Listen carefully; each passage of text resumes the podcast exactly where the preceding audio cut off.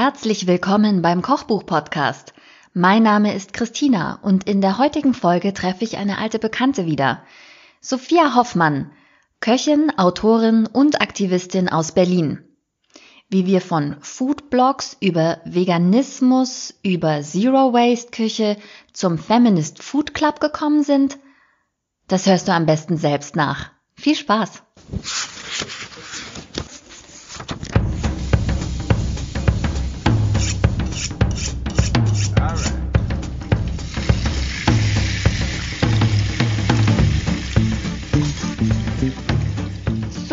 Hoffmann ist heute im Kochbuch-Podcast zu Gast. Und bevor ich jetzt sofort wieder sage, ich freue mich total, muss ich mir was Neues überlegen vielleicht. Toll, dass du da bist und dir die Zeit nimmst, mit mir über Kochbücher zu sprechen. Hallo.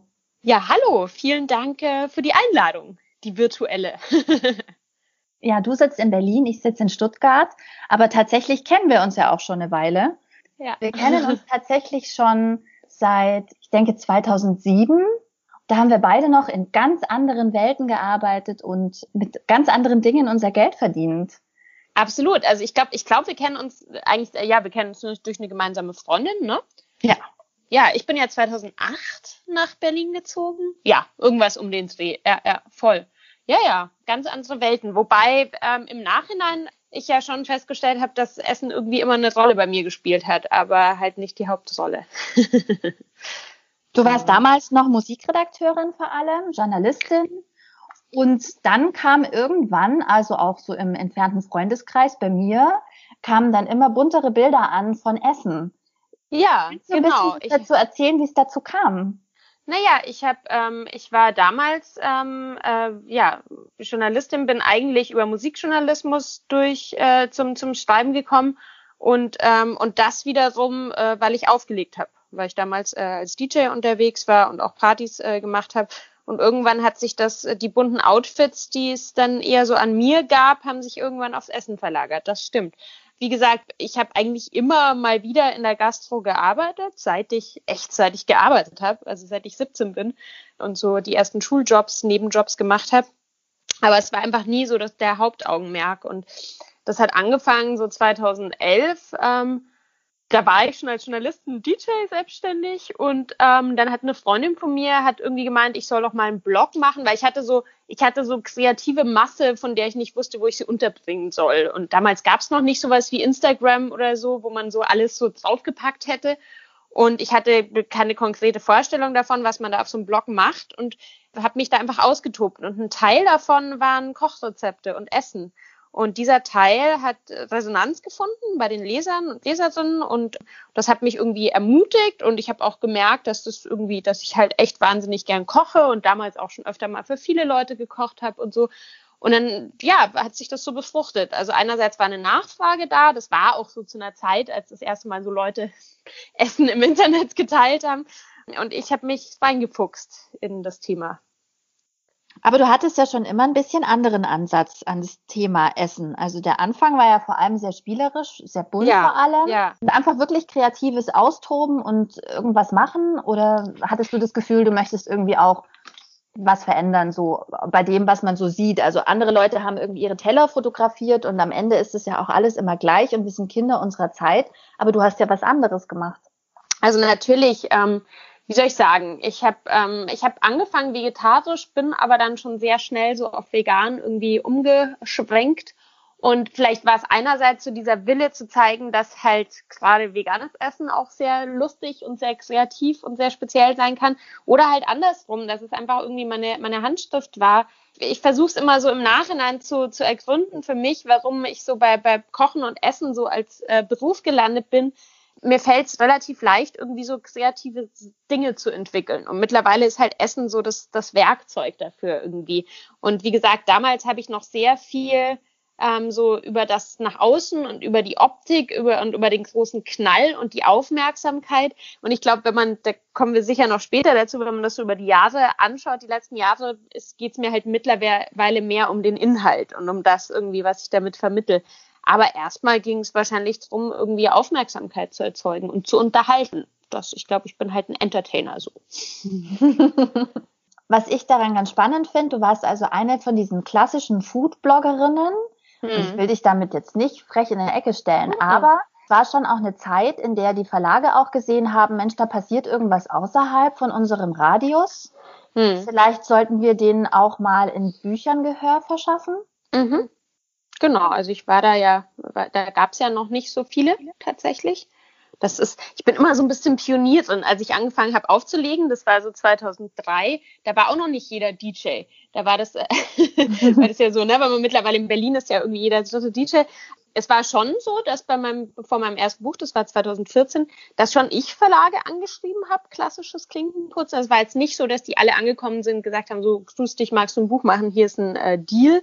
Aber es war schon relativ leicht, sag ich mal. Und ich konnte mir am Ende ich glaube, von drei Verlagen hatte ich dann ein Angebot und konnte irgendwie gucken, was mir am besten äh, gefällt. Und, ähm, und natürlich auch im Nachhinein betrachtet diese, dieses Vor dieser Vertrauensvorschuss. Ne? Ich hatte noch nie ein Buch gemacht. Ähm, mein Team hatte noch nie ein Buch gemacht. Also das war schon, war schon erstaunlich. Und ähm, ja, aber wir haben, haben was ganz Gutes draus gebastelt. Aber natürlich im Nachhinein betrachtet, auch wenn ich mir so diesen Weg, die letzten, ähm, naja gut, acht Jahre sind es jetzt schon, anschaue, ähm, also erstens habe ich wahnsinnig viel gearbeitet und viel Arbeit reingesteckt und dann halt auch diese eigene Entwicklung zu sehen. Also ich habe schon, ich habe schon irgendwie Gas gegeben. Und ich glaube, mir war es von Anfang an wichtig, oder ab einem gewissen Punkt wichtig, nicht nur als Bloggerin wahrgenommen zu werden, sondern auch als Köchin. Und das ist, glaube ich, nochmal ein Unterschied, weil viele Blogger, also überhaupt nichts gegen Bloggen, mittlerweile hat sich das ja auch wahnsinnig professionalisiert. Da gibt es ja auch viele, die einfach wahnsinnig tolle Fotografen sind und ähm, oder auch Fotografen sind einfach noch und hauptsächlich diesen Blog machen und damit Geld verdienen.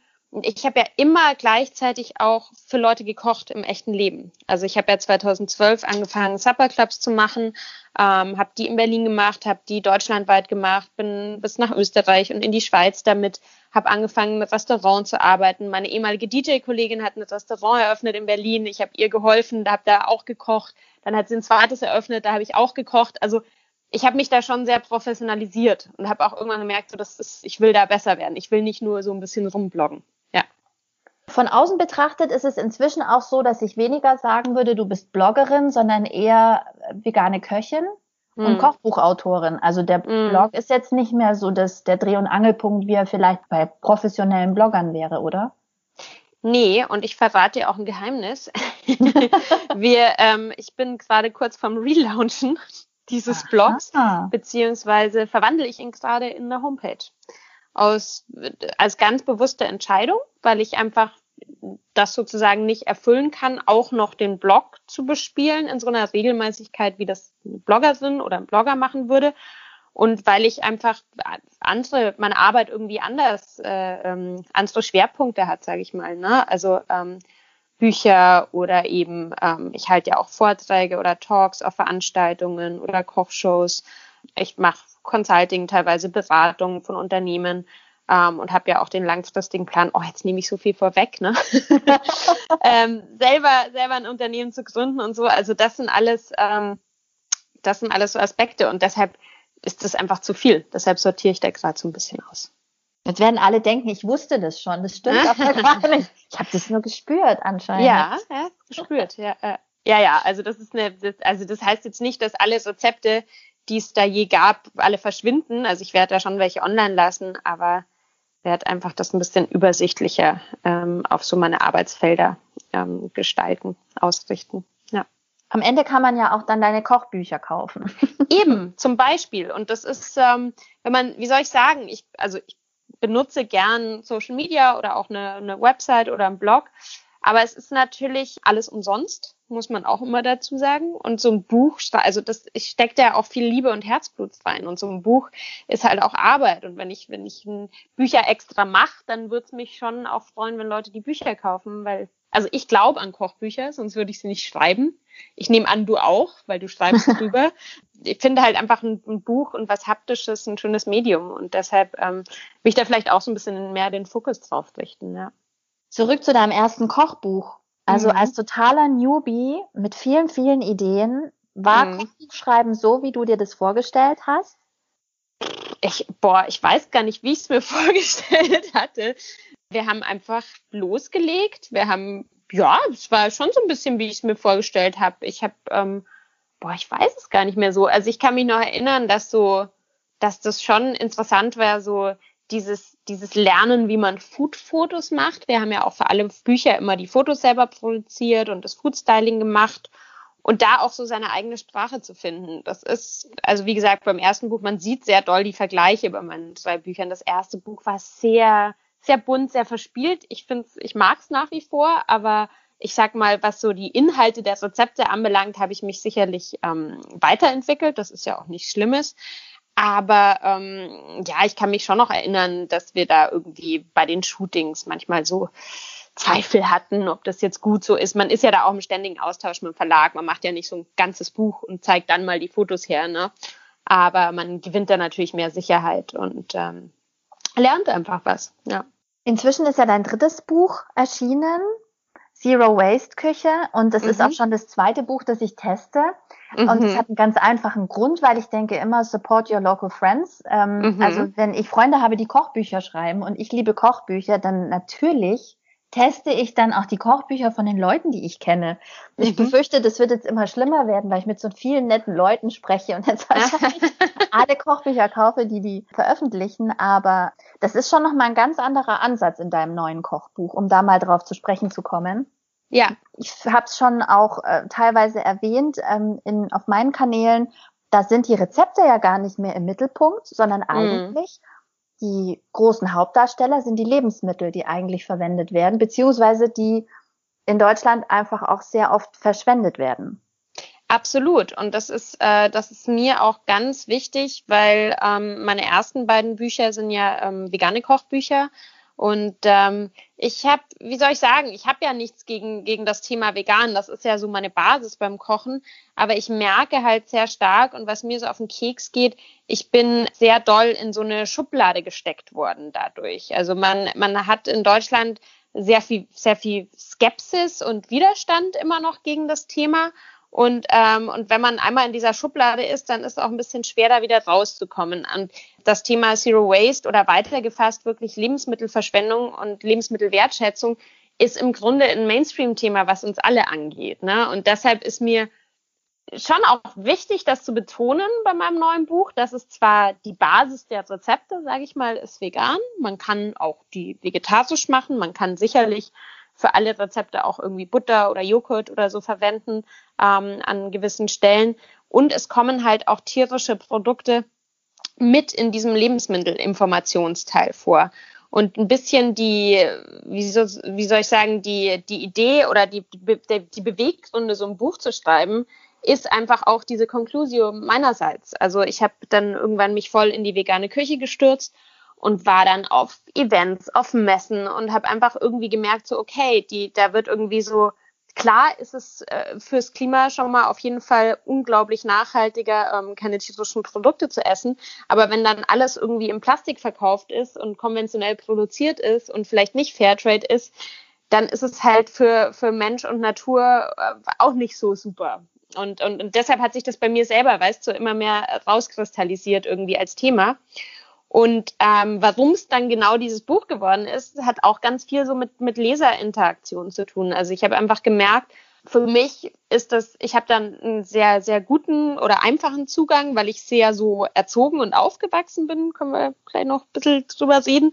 Aber es gibt in Deutschland, in unserer Generation, aber auch schon in vorhergehenden Generationen eine wahnsinnige Unsicherheit, was das Thema anbelangt. Also richtig Berührung mit Lebensmitteln, kein, also Wissen, das verloren gegangen ist. Wie lang kann ich was essen? Was passiert, wenn ich es danach noch esse? Und diese ganzen Themen habe ich auch mit in das Buch gepackt. Ja, also es ist sehr umfangreich geworden. Das erstaunt mich übrigens auch immer wieder. Also ich wohne auch mit jemandem zusammen, der schlägt das eigentlich auf, wenn da drauf steht, das Mindesthaltbarkeitsdatum ist überschritten. Ja. Dabei ist ja gerade bei Eiern so, dass die wirklich also ziemlich lange halten und wenn man sie ja. aufschlägt, merkt man auch ziemlich schnell, ob das Ei noch gut ist oder nicht. Genau, ja. Verrückt. Und äh, wenn man einfach an dem, an dem Käse riecht oder äh, an, dem, an der Wurstscheibe, dann riecht man auch, ob man die noch essen möchte oder nicht.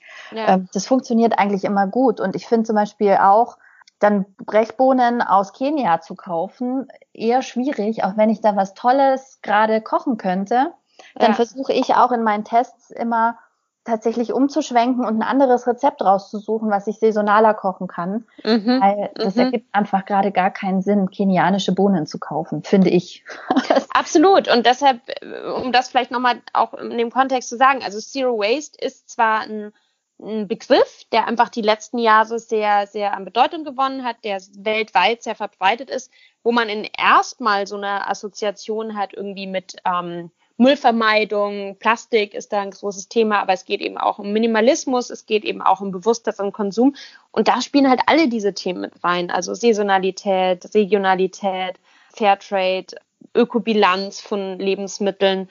Und ähm, das klingt jetzt, das klingt jetzt fürchterlich kompliziert, aber ist es gar, also wenn man wenn man das Buch anschaut, ist es das gar nicht, weil ich habe ähm, habe eben da einen großen Teil reingepackt mit 40 ausgewählten Lebensmitteln, in denen ich einfach Infos dazu gebe. Also das ist wirklich wie ein Nachschlagwerk. Du hast es ja schon äh, benutzt. ich weiß nicht, ob du es auch schon mal so gezielt auf ein Lebensmittel mal was nachgeschlagen hast.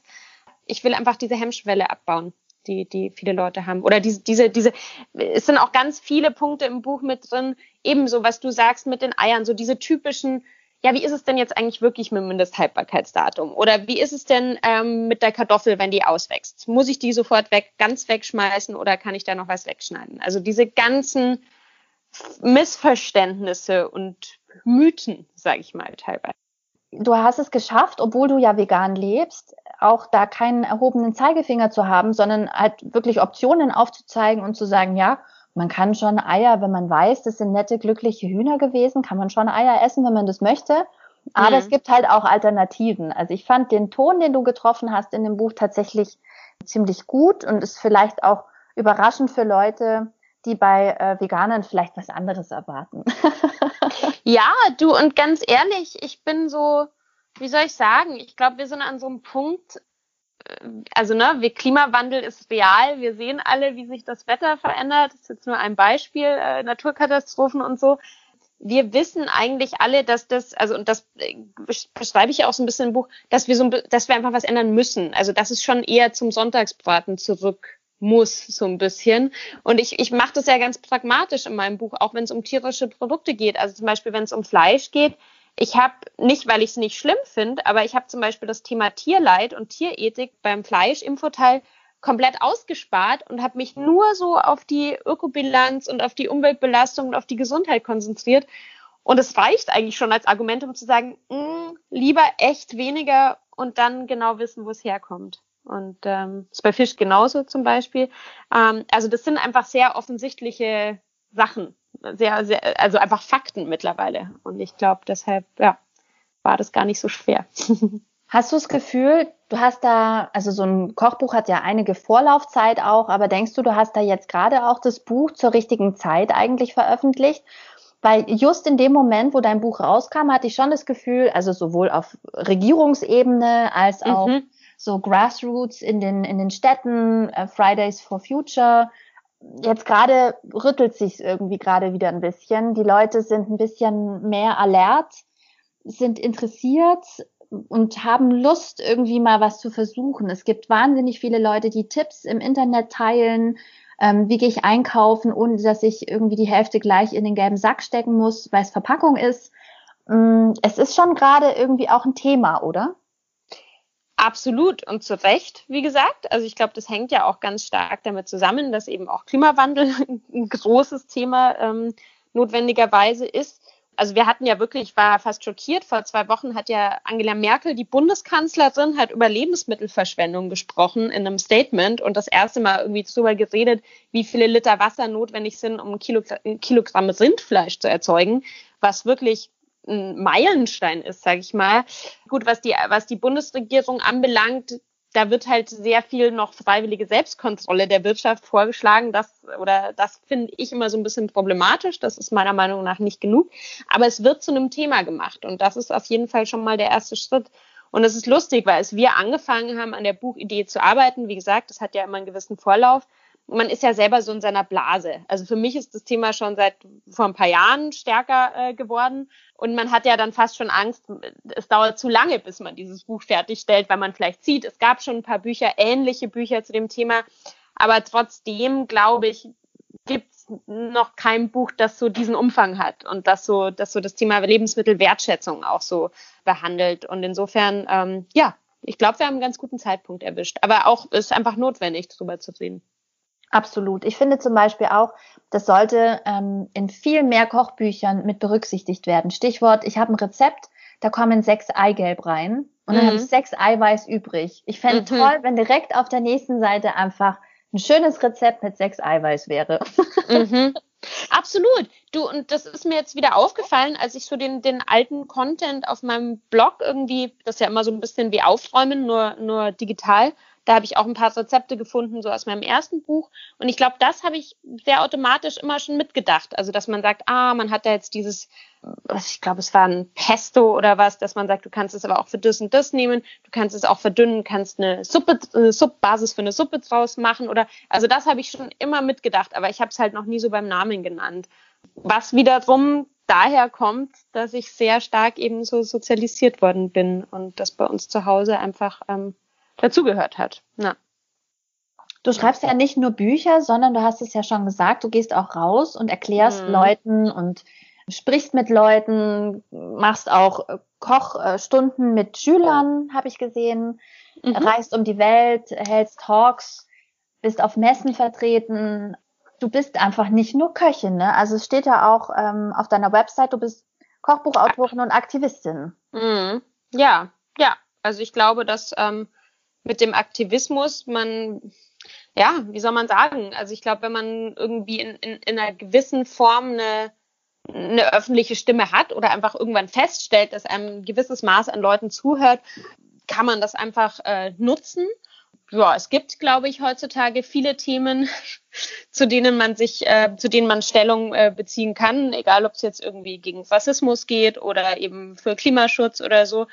Und das ist auch so natürlich gewachsen. Also ich glaube, ich war schon immer ein Mensch, der irgendwie seine Meinung gesagt hat und, und sich auch für, für Schwächere eingesetzt hat. Und ich, also so bin ich halt auch erzogen worden, ne? Und irgendwie so soziale Belange mitzudenken und so.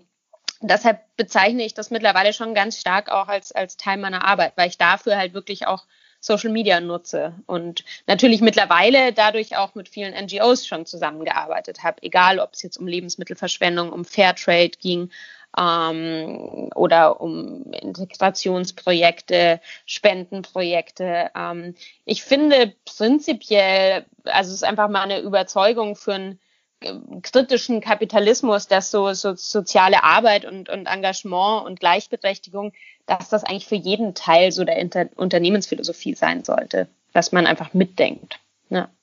Als Frau im Kochzirkus jetzt mal so gesagt, so flapsig, ähm, hast du schon gesagt, vegan zu kochen ist insofern ein bisschen schwierig, weil man schnell in der Schublade landet. Ja. Aus der du dich auch, wie ich finde, ganz gut wieder rausprobieren kannst mit dem Buch. Ist es als Frau auch nochmal anders, wenn man Kochbücher schreibt? Weil ich weiß, Feminismus ist ein großes Thema bei dir und du engagierst dich. Ist man als Kochbuchautorin auf dem weiten Feld der Kochbücher in einer anderen Position als ein Mann? Also ich muss ganz ehrlich sagen, ähm, was ich feststelle und was ich jetzt auch bei diesem Buch besonders feststelle, weil wie gesagt, es ist jetzt nicht ein explizit veganes Kochbuch. Es geht wirklich um ein sehr großes Thema, das mittlerweile sogar eben Regierungsthema ist. Wir haben, ich, ich will nicht paranoid klingen, aber ich bin gerne ehrlich, soweit kennst du mich. und ähm, ich merke so, was die Pressearbeit anbelangt, also Print und Online und ähm, Radio und so ist super wir kommen nicht ins Fernsehen mit diesem Buch. Und da merke ich schon, behaupte ich zu merken, dass es da Glasböden gibt, dass das deutsche Fernsehen einfach extrem konservativ auch ist, was die Inhalte anbelangt. Und wenn man sich so diese ganze Landschaft von Kochsendungen und so anschaut, ist halt, ist es schon noch sehr so geprägt, dass es fast nur Männer sind, die da kochen und dass viele Frauen backen. also ja, wirklich, wenn man sich das, und, und das ist wirklich, also ich habe es noch nicht geschafft, dieses Buch wirklich im Fernsehen vorzustellen. Und das finde ich schon erstaunlich, wenn man bedenkt, dass sogar Angela Merkel über das Thema redet. Und ähm, ja, das ist so meine Feststellung. Also ich habe schon manchmal das Gefühl, dass es, dass manche, ich meine, ich bin sicher eine, eine privilegierte Frau, so in dem Spektrum äh, der Frauen, Aber ich glaube schon, dass es in manchen Bereichen nochmal anders wäre, wenn ich ein Mann wäre und wenn ich nicht so politisch wäre. Mhm. Ja. Du bist ja jetzt keine ausgebildete Köchin, die auch schon in, in der Küche in einem Restaurant gearbeitet hat. Aber da ist das Thema wahrscheinlich ja auch ganz groß. Ich habe neulich was gelesen, ähm, da war jemand sehr erstaunt und hat gesagt, die ganze MeToo-Kampagne hat so viel gerüttelt oder zumindest hat jeder mal drüber gesprochen, außer im Bereich Gastronomie und Food.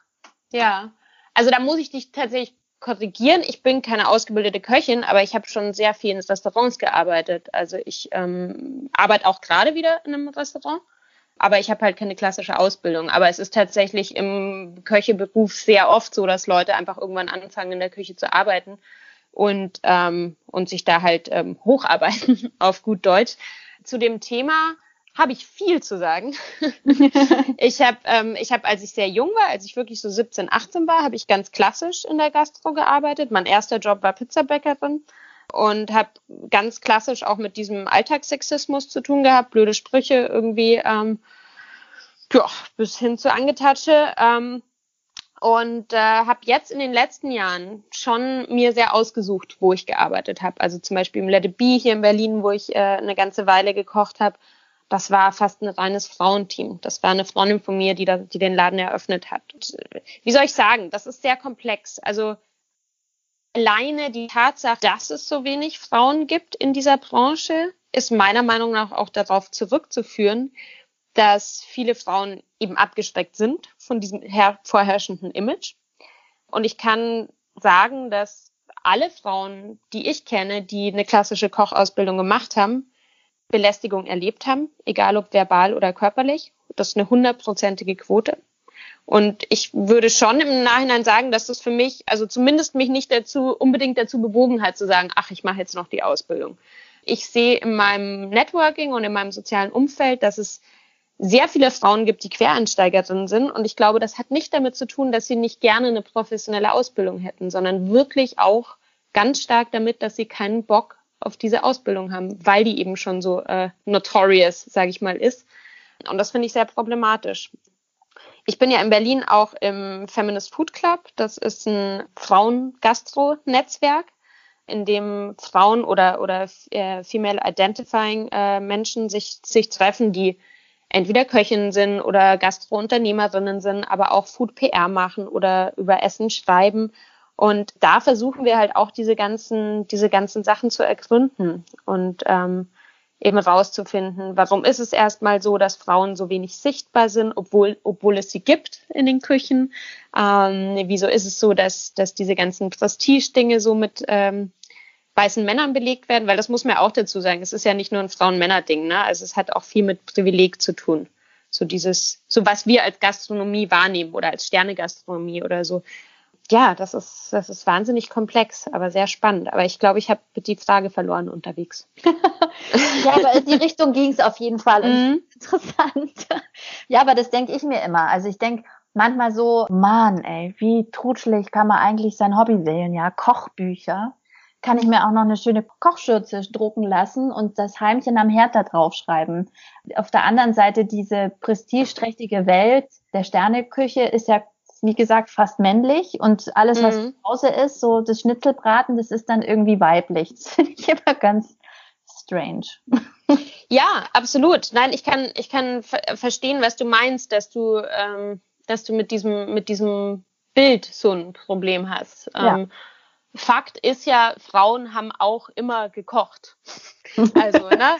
Und nicht nur, also klar, viel zu Hause und viel in so sozialen Gefügen, aber da oft auch auf sehr professionellem Level, nur wird's halt nicht so gesehen und so mit äh, Prestige belegt. Ne? Also es gibt viele Frauen, die, sage ich jetzt auch mal, in türkischen, arabischen Familien sicherlich für ein paar hundert Leute kochen, ne? aber die wären halt nicht, also ne, das sind halt keine Sterneköche. Deshalb finde ich immer grundsätzlich ganz spannend zu sagen, wie bewertet man überhaupt, was gute Gastronomie oder was gute Bewirtung ist und was nicht. Und das ist so was, was ich eben ganz stark hier in Berlin in unserem Netzwerk feststelle äh, die, die, die Sichtbarkeit. Also es gibt zum Beispiel ganz viele Frauen, ähm, du bist ja auch Mama, die die Catering-Unternehmen haben, weil sie sagen, das ist, äh, das ist was, was ich besser vereinbaren kann mit, mit Kindern, mit Familie. aber du wirst nie für eine Catering-Firma die Prestige kriegen, die du für ein Restaurant kriegst. Und die arbeiten wahrscheinlich genauso hart. Also es geht ganz viel um Sichtbarkeit und nicht darum, dass es diese Frauen nicht gibt. Und was so diese ganze Fine-Dining-Kultur anbelangt, ja, also ich finde es total wichtig, die zu hinterfragen. Ich sehe aber auch, dass es da langsam wirklich Veränderungen gibt. Ich habe im, im persönlichen Umfeld gerade ein ganz schönes Beispiel. Also eine Freundin von mir, die ist, ähm, die ist Thailänderin, die ist ähm, in Thailand äh, geboren und ähm, die ist auch keine gelernte Köchin und die hat hier in Berlin ein Restaurant, in dem sie die Chefköchin ist, das heißt Kindi und die macht Thai-Küche auf Fine-Dining-Niveau was erstmal schon ein großer Widerspruch für viele Leute ist, weil Thai-Essen mit billigem Essen ähm, in Verbindung gebracht wird. Mhm. Und Dalat ist eine Frau, ist keine gelernte Köchin und macht Fine Dining mit Thai und die hat letzte Woche ihren ersten Stern bekommen. Und das ist natürlich, auch wenn man dieses System hinterfragt, ist es natürlich schon ein Meilenstein für uns und unsere Community, ne? dass sowas auch anerkannt wird. Und deshalb habe ich so ein bisschen Hoffnung, dass sich da auch was ändert. Ja. Ja, ich meine, auch für die Männer ist es schwierig. Also unabhängig davon ähm, habe ich neulich auch ein Interview gehört, da hat jemand sich bewusst gegen den Beruf des Kochs im Restaurant entschieden, weil er gesagt hat, er hält die Gewalt da nicht aus. Ja. Und ja, schwierig, schwierig. Nee, und deshalb, ähm, wie gesagt, also es gibt auch, gibt ja auch viele Männer, die da wirklich, also erstens werden ja nicht nur, finden ja Übergriffe und, und verbale Übergriffe und körperliche nicht nur gegenüber Frauen statt, sondern auch gegenüber Menschen, die eine andere Hautfarbe haben oder eine andere Sexualität. Also das zieht sich ja ähm, sehr durch, das ist einfach das Klima so. Ähm, und wie gesagt, es gibt aber wirklich viele Leute und viele Initiativen, die, die sich da mittlerweile dagegen stellen und das auch wirklich verändern wollen. Und das finde ich sehr, sehr positiv. Und ich, äh, ja, ich rechne mich da auch dazu. Also für mich ist einfach ähm, auch der Plan bei der eigenen Unternehmensgründung, also bei mir in der Küche wird nicht, wird nicht rumgebrüllt. Es wird vielleicht mal laut, damit man den anderen hört. Man muss dann Anweisungen geben, das ist klar. Aber man muss nicht äh, irgendwie Arschloch sagen und so. Das ist nicht notwendig, um gutes Essen zu erzeugen. Ich finde das Thema sehr, sehr spannend, aber du hast gerade noch was ganz anderes erzählt. Du willst selber was aufmachen. Ja, genau. Also Erzähl ist, mal, äh, kannst du schon was darüber erzählen? Ja, ein bisschen. Also das hat tatsächlich wirklich damit zu tun, was du vorhin schon gesagt hast, dass ich die letzten Jahre wahnsinnig viel unterwegs war. Und das ist ganz schön anstrengend. Und ich ähm, merke auch so, dass ich gerne mal lieber mehr in Berlin bleiben würde und ähm, gerne einen Ort schaffen würde, wo Leute zu mir kommen und ich nicht immer überall hinfahren muss. Also ich liebe Reisen, aber wenn man beruflich so viel reist, ne, ich habe ich habe das letztes letztens habe ich das mal gezählt auf so einer Zugfahrt für so eine Statistik. Ich war letztes Jahr, glaube 26 Mal im Jahr unterwegs, irgendwie entweder mit Zug oder mit. Und das ist schon, das ist so, ne, schon viel ähm, auf 52 Wochen. Und das ist schon manchmal sehr anstrengend. Nee, und deshalb, also das ist natürlich nicht der einzige Beweggrund, sondern ich will einfach, ich will für mich so ein, so Arbeitsmittelpunkt einfach in Berlin. Und ich habe immer gesagt, ich mache das nur, wenn ich einen Partner dafür finde. Ich mache das auf keinen Fall alleine. Und ich habe vor eineinhalb Jahren eine ganz tolle Frau kennengelernt, auch durch gemeinsame Zero Waste Projekte, ähm, die hat damals für Restlos Glücklich die Pressearbeit gemacht. Restlos Glücklich kennen vielleicht manche. Ist auch so ein Verein in Berlin, die mit geretteten Lebensmitteln Veranstaltungen machen und viel Bildungsarbeit machen. Und ähm, wir haben uns so ein bisschen gefunden und äh, das war auch schon immer ihr Traum, ein eigenes Lokal aufzumachen. Und, ähm, und dann ist was sehr Unerwartetes passiert. Sie ist letztes Jahr ähm, schwanger geworden. Oh. Und ähm, genau, das war auch nicht so geplant, aber passiert, ne? Und dadurch, ähm, also ihr Kind ist jetzt ähm, fünf Monate alt und dementsprechend hat sich unser gemeinsames Projekt so ein bisschen nach hinten verzögert. Wir haben nach wie vor ein wöchentliches Sure Fix. Wir schreiben am Konzept, wir schreiben am Businessplan, aber es wird sich wohl mehr so auf 2020 plus verlagern. Und mhm. ähm, genau, aber wir wollen das machen. Und es ist für mich schwer zu sagen, Restaurant, Café, ähm, wir feilen noch sehr stark am Konzept. Es kann auch sein, dass es so eine, wie soll ich sagen, ein, ein Gemeinschaftsnutzungsprojekt wird, weil wir so ein bisschen eben auch mit den Voraussetzungen arbeiten müssen, die wir haben. Also, ne, dass sie ein kleines mhm. Kind hat und äh, ich so eine gewisse Flexibilität auch noch haben will, weil mir es auch wichtig ist, ab und zu mal hier und da einen Vortrag zu halten oder so. Also es wird, wird keine ähm, sieben Tage die Woche Küche sein. Ähm, es wird davon auszugehen sein, dass es hauptsächlich eher ein Tages- und Mittagsgeschäft wird, weil das halt mit Kind auch einfacher ist, sage ich jetzt mal, als äh, die ganze Nacht zu arbeiten. Das wird sich noch so ein bisschen rauskristallisieren. Aber was ganz klar schon ist, ist natürlich, dass es eben äh, Kreislaufwirtschaft geben wird, dass es äh, Nachhaltigkeits-, also Zero-Waste-Konzept geben wird, regionale Küche, ähm, viel auch soziale Nachhaltigkeit und genau. Ja, das ist so das, das Ziel. Ja. Wow, spannend. Ja. Da kommt also noch einiges, einiges von Sophia Hoffmann in den nächsten Jahren. Ich sehe schon. Ja. Gibt es auch noch ein, ein, Kochbuchprojekt, was in der Pipeline ist, oder sagst du, jetzt muss erstmal dich wieder die Muße küssen? Boah, also das Buch war schon einfach echt ein Haufen Arbeit, weil es einfach, weil es wahnsinnig viel Recherche, weil es ein großer Infoteil ist. Ähm, also erstmal bin ich noch so in dem Buch auch im Thema ähm, sehe ich jetzt erstmal nichts. Ich hätte grundsätzlich total Lust, irgendwann mal ein Buch zu schreiben, das kein Kochbuch ist, weil ich mhm. einfach gerne schreibe. Aber da gibt's auch noch nichts Konkretes. Mal schauen. Ja. Sehr spannend. Dann hören wir uns einfach wieder, wenn es was Neues zum Thema Kochbuch gibt oder in eine andere Richtung. Da würde ich mich sehr freuen. Und der Kaffee sehr steht gerne. natürlich aus. Wenn ich wieder in Berlin bin, versuchen wir es. sehr gerne, sehr gerne. Ja, vielen Dank. Ähm, ja, vielen Dank für das Gespräch und für die Einladung.